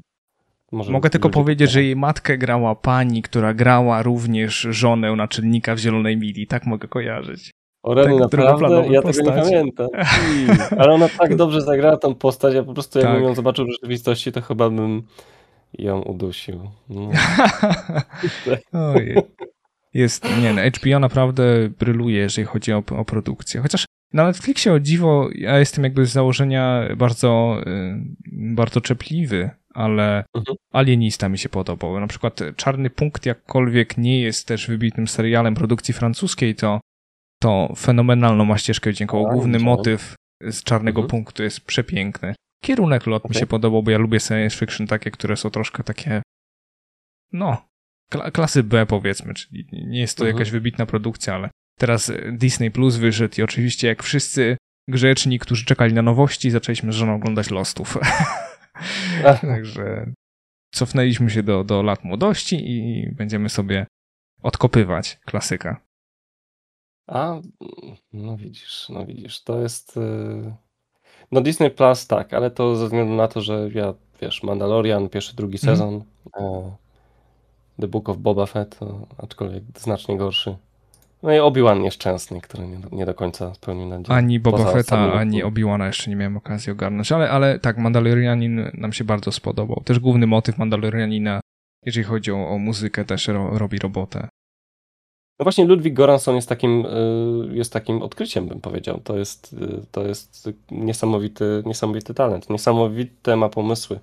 E, fantastyczne ścieżki dźwiękowe do Mandaloriana, do Czarnej Pantery, do takiego filmu Tenet Nolana, mhm. który był dość specyficzny, ale muzyka była absolutnie odjazdowa. Jak to kino Nolana? Przecież Hans Zimmer bodajże robił muzykę do Nolana, do Incepcji, prawda? E, Incepcji Dokładnie. mówię, do Incepcji, ale chodzi o mi Interstellar. Interstellar, mhm. tak, o, który... piękna ścieżka dźwiękowa. Tak. Jedna z lepszych chyba, jakie słyszałem. W ogóle. To dziś scena po prostu, kiedy e, Matthew McConaughey wraca z e, nieszczęsnej planety oglądając nagrania swojej córki jest, ten film jest w ogóle jakby wydaje mi się, że właśnie widzisz o tym, o tym mówiłem na samym początku, że pamiętasz scenę, ale nie potrafisz sobie jej wyobrazić bez muzyki, nie? I to samo, mhm. wiesz, Blair Witch, czy pierwsze, pierwsza scena, e, kiedy muzyka zaczyna grać w kolacie i wchodzimy do e, tego jakby zaraz po wysiąściu na, na stacji jest taka scena w kolacie, kiedy wchodzimy między drzewa, które mam wrażenie, że tworzą wręcz taki klosz ze szponów. I pamiętam, że jest Sean Bean, który mówi Are you coming to me? I nagle zaczyna grać muzyka. Wiesz, to wszystko, to są takie właśnie sceny, których, e, twoje oczywiście, w razie gdyby słuchacze nie wiedzieli, to są właśnie takie sceny, które się pamięta. Czy, czy pierwszy główny motyw kolata, kiedy wychodzimy na lodowisko po raz pierwszy, na tę otwartą przestrzeń.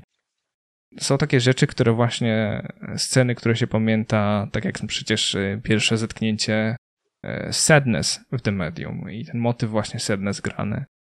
Tak samo w filmach. Są sceny, których nie da się, w sensie jeżeli je pamiętasz, to nie możesz o nich sobie pomyśleć, nie możesz ich sobie wyobrazić bez muzyki, bo właśnie ona tworzy znaczną mhm. część, nieodrębną. Zgadzam się. E, scena z Sadness w ogóle śpiewana przez e, Liz Katrin, Kasię Bonikowską. E, no tak, wiesz co, w, projektach często się szuka takich scen w mojej, wiesz, ja, ja, ja osobiście bardzo lubię, gdy w, projekcie mamy sceny, gdzie możemy, gdzie mamy tą ekspozycję, wiesz, na muzykę i na historię i gdzie czuć po prostu, że będzie synergia e, między tym, co się dzieje, e, a głównie muzyką. To są, to jest zawsze po prostu pole do popisu i faktycznie taka dobra okazja, by wiesz, no, no by, by, by, wiesz, by pokazać tą muzykę, by uwydatnić te, te emocje bardziej, no i to było właśnie, to było właśnie ten, ten peron, ten dworzec kolejowy w, w Holacie, to pamiętam. Penelopa Wilman-Szynalik tam, tam mhm. śpiewała wokalizę e, do pianina e, i no, ja, ja też jestem zadowolony, powiem Ci, to, to fajnie wyszło i faktycznie sporo graczy na to zwracało uwagę, co to jest, to jest niesamowicie miłe. To świadczy o dobrze wykonanej robocie, bo nie da się ukryć, że jednocześnie, niejednokrotnie zdarza się, że nawet muzyka, która jest e, wiesz, fantastyczna. Ja pamiętam, że e, odsłuchiwałem sobie któregoś razu muzykę z o dziwo Telltale'owskiego The Walking Dead, bo jakkolwiek mhm. The Wolf Among Us jest na przykład e, ich grą, w której muzyka jest bardzo charakterystyczna, tak w The Walking Dead ona jest bardzo taka hmm, można powiedzieć, że niepozorna. I mhm tak naprawdę y, kiedy ją odsłuchałem jej sobie, żeby y, mieć jakby taki cichy dźwięk i komfort przy nauce na sesję -huh. na studiach. I pamiętam, że mm, robiło na mnie wrażenie to, że dopiero jakby odsłuchawszy ją poza grą, tak naprawdę doceniłem to jej brzmienie, delikatne takie, wiesz, y, muśnięcia poszczególnych instrumentów i naprawdę bardzo, bardzo miłe jest to dla ucha, natomiast o dziwo, grając w grę, nie zwracałem na to tak uwagi, więc to też wydaje mi się, że gdzie ja naprawdę już byłem, wiesz, wtedy od zawsze jakoś melomanem, więc e, wydaje mi się, że to też mhm. kwestia tego, żeby naprawdę w danej grze czy w scenie, która się odbywa, czy w rozgrywce, jakoś tak uwydatnić e, muzykę, żeby, żeby ona była nieodromnym elementem, w przeciwnym razie ona się gubi, albo wiesz, e, jakby ciężko ją docenić, kiedy jest źle wykorzystana. I... To prawda. E, no, wiesz, ale to o czym mówisz, czyli grasz w grę, oglądasz film, e, nie zauważasz muzyki, nic ci nie przeszkadza, to znaczy, że to jest dobrze wykonana robota z reguły. Mhm. Bo jeżeli ktoś zwróci uwagę, że coś mu się nie podoba, że muzyka mu się nie podoba, albo wiesz, że oj, to co tam słyszałem, to nie było fajne. Jeżeli ktoś takie coś powie, to znaczy, że no jest naprawdę źle.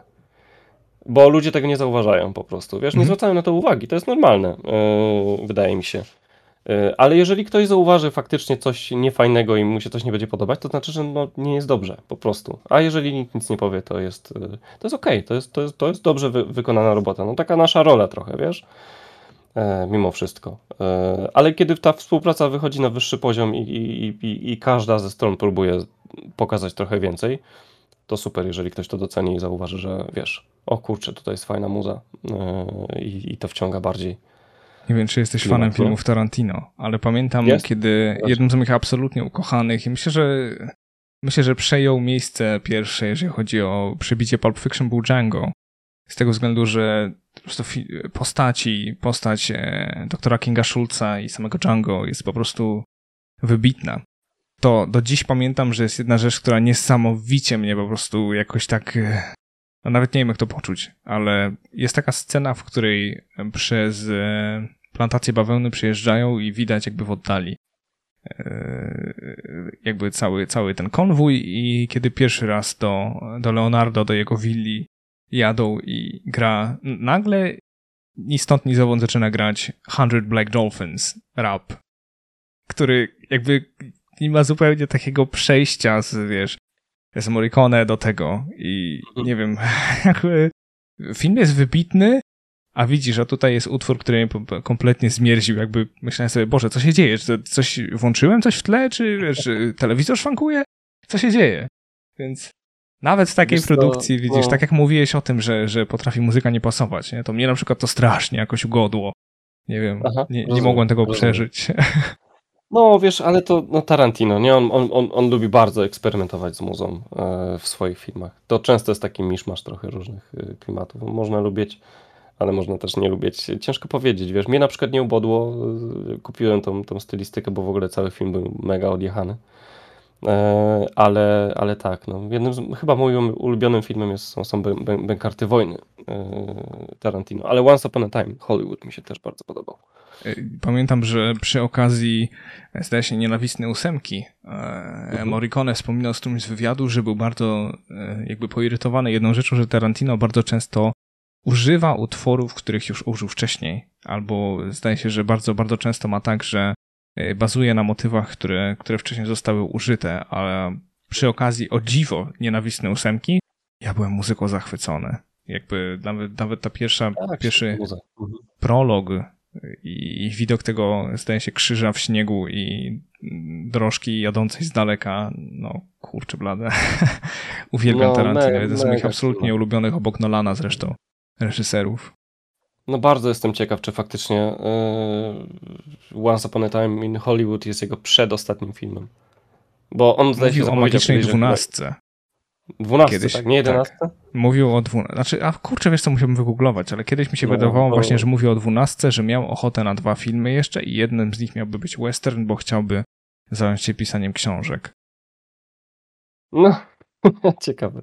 Możemy Doskonale, wiesz co, nie wiem czy widziałeś, jest taki um, jest taki e, bardzo ciekawy dokument na Netflixie e, z polskimi napisami dostępny w razie gdyby ktoś był fanem Tarantino, nazywa się Django i Django. To jest um, to jest taki powiedzmy, że obraz, którego zadaniem, dokument, którego zadaniem jest jakby ocalić od zapomnienia postać mhm. reżysera Sergio Corbucciego, którym zresztą Once Upon a Time Tarantino wspomina Y, opowiada dokument o tym właśnie, jak e, taki właśnie reżyser jak Sergio Corbucci, który był e, kultowy dla włoskiego kina spaghetti westernów, e, jak, jak duży wkład miał nie tylko w twórczość w tym gatunku, ale też twórczość Tarantino, jak duży, jak duży odcisnął jak wielkie i znaczące piętno na jego twórczości i warto zobaczyć właśnie przez wzgląd między innymi na jakby to, jak dużo inspiracji czerpał Tarantino z jego twórczości, a przy okazji twórczości Tarantino też jest taki, tu mogę, mogę wrócić na chwilę do twórczości na YouTubie, że jednak czasami zdarzają się, e, wiadomo, YouTube może być trudny, ale ktoś zrobi coś hobbystyczne i powstaje taki mini dokument jak The Poetry Between the Lines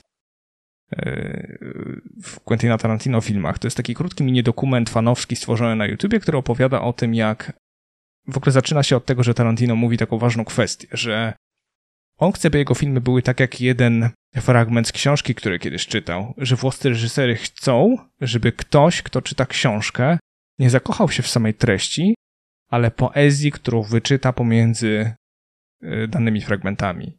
I o tym Tarantino mówi, że, taki chce, że takie chce, żeby były jego filmy. I potem jest właśnie zestawienie tego, jak e, wszystkie jego dosłownie takie najbardziej kultowe sceny są odniesieniami do filmów z lat 20., 30., nawet do Aristocats, do, do no, Pulp Fiction, jak bardzo zbudowane na tak naprawdę kulturze remiksu. Piękne, naprawdę piękne. Tak, no to wiesz, Tarantino jest niesamowitym reżyserem, ale też jest kinomanem i ogromnym fanem kina w ogóle i, i starych filmów i to po prostu czuć w jego, w jego, w jego filmach, ale też no nie ma drugiej takiej e, osoby jak Tarantino w Hollywood, prawda?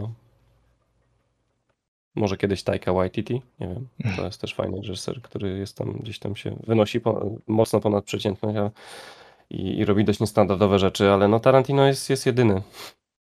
nie ma, nie ma drugiego. Jojo Rabbit mi się bardzo podobał, jeśli chodzi o Tajkę. W ogóle jestem też jego fanem nie tylko przez wzgląd na reżyserstwo, ale też jego aktorstwo, bo ma takie bardzo... Dokładnie. Zawsze gra bardzo takie ekscentryczne, ale niezwykłe role. I... Mhm, to prawda. Świetny jest. Tak. Jest to jako, jako, I w ogóle jest jako... jest, tak, jest wulkanem energii, jak ktoś mhm. widział. E, nie wiem, czy widziałeś jakieś e, właśnie behind the scenes albo wiesz, ujęcia z planu, w jaki sposób ten gość w ogóle pracuje to jest y, niesamowite. No nie? Artysta. Takim, no, jest takim wulkanem, wiesz. Jakby się urodził w Polsce lat 80., 90., to by usłyszał, że z tego się nie wyżyje. A dzisiaj, a dzisiaj jak, jak, nie wiem, jak ludzie lubią Marvela albo są tak powiedzmy pomiędzy i nie chcą iść na film Marvela, a pojawia się na przykład Tori, jest mowa o tym, że jest reżyserii Tajki, no to a, okej, okay, to idziemy do kina, nie? Mhm. Także tak, o czymś to świadczy. Dlatego jestem bardzo podekscytowany, że Tajka Waititi wyreżyseruje nową trylogię Gwiezdnych Wojen. No proszę. Mam nadzieję, jest... że zetrze mój niesmak po ostatnich częściach. No cóż, zobaczymy. Ja nadal, wiesz co, wracając do Gwiezdnych Wojen, tak wspomniałeś ostatnim razem, że jestem e, jakby dumnym posiadaczem VHS-ów oryginalnej trylogii, na których lektor jeszcze mówi rycerze Jedi, a nie Jedi. Także no. Rycerze Jedi? O, no. Tak. To jest piękne, no. po prostu magiczne i, i niezwykłe. Ale to pięknie, że masz VHS-y. O, rano.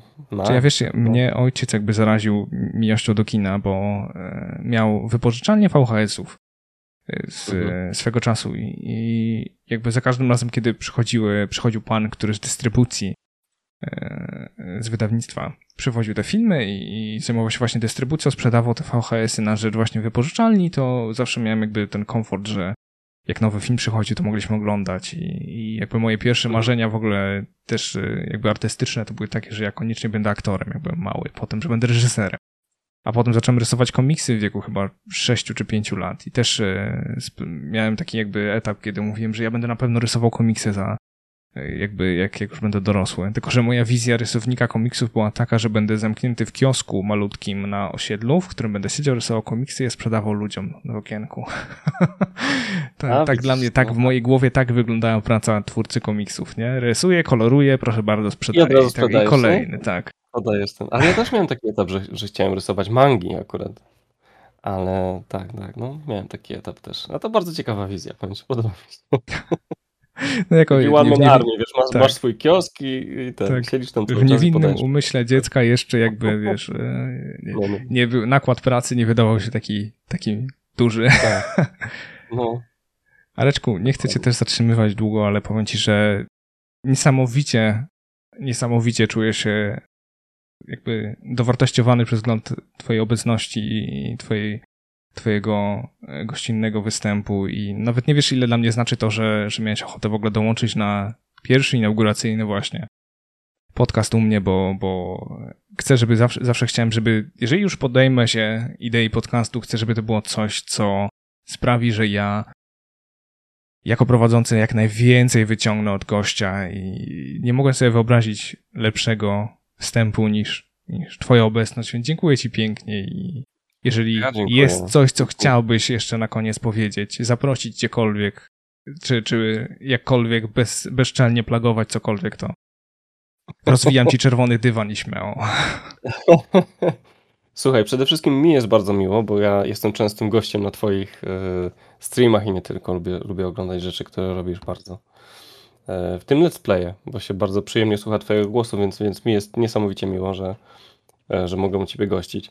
E, słuchaj, zaprosić.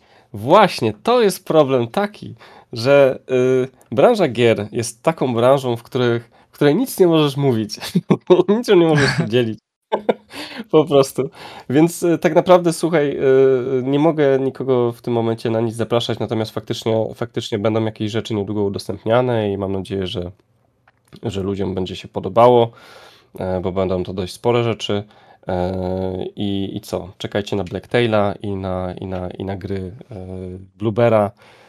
E, no, szykujemy coś fajnego, wydaje mi się, ale wiesz, nie, nie, mam, nie mam nic konkretnego. Mogę tylko powiedzieć tyle, że dodatkowo jeszcze, że ja pracuję nad, nad swoim kolejnym solowym albumem, który będzie jakby, w, który no, będzie nagrywany z, również z udziałem moich przyjaciół ze świata muzycznego i myślę, że będzie ciekawe, ale to chyba tylko tyle, ile mogę powiedzieć na razie, niestety. To jest jak najbardziej dobra wiadomość i wierzę, że dużo osób czeka nie, nieubłaganie, bo, bo mówię ci, twórczość twoja to jest coś, co będzie się latami pamiętać i wspominać e, jako kultową, zwłaszcza polskiej twórczości, bo wierz mi, gry, które gry, które dźwięku nadajesz, na pewno nie byłyby tym samym, gdyby nie ty, także mam nadzieję, że masz tego świadomość. Bardzo dziękuję, słuchaj, to jest, no, to jest niesamowicie miłe. E, czy? Dziękuję Ci pięknie za obecność i mam nadzieję, że się jeszcze nie usłyszymy, że to nie, że to pierwszy, ale nie ostatni raz. No pewnie, ja mam taką nadzieję szczerą. Dziękuję Ci pięknie. Trzyma się ciepło. Trzyma się, hej, hej. Moi drodzy, pierwszy podcast za nami. No cóż, tradycja mówi, nie zapomnijcie go ocenić, czy to na YouTubie, Spotify'u i tak dalej, bo nic to nie kosztuje, a ponoć znaczy naprawdę wiele. No i jeżeli macie jakieś pomysły lub jakieś życzenia szczególne, jeżeli chodzi o gości na podcaście, choć wierzcie mi, mam ogromną listę już gotową, to zachęcam serdecznie, czy na socjalach, czy właśnie pod podcastem napisać, jakie macie pomysły i życzenia, bo nie widzę absolutnie problemu, żeby z czasem je zrealizować. W końcu robię ten podcast nie tylko dla siebie, ale i dla Was. No i cóż, wyjątkowa rozmowa za mną. Mam nadzieję, że nie możecie się doczekać kolejnej, której już niebawem, bo prawdopodobnie za tydzień, o tej samej porze, także zachęcam i zapraszam serdecznie. Będziemy się wspólnie bawili dobrze i, no cóż, ubogacali swoje życie, ale też dowiemy się niejednokrotnie wielu ciekawych rzeczy ze, jakby z życia tychże gości, ale też ze świata gier, który w sumie tak wszyscy sobie umiłowaliśmy. Wyjątkowe medium, które cieszę się, że będzie nam dane poznać nieco bardziej od kuchni. Cóż, moi drodzy, mam nadzieję, że podcast się Wam podobał. Nie mogę się doczekać, by podzielić się z Wami kolejnym no i cóż, ode mnie, moi drodzy, w tym odcinku to tyle.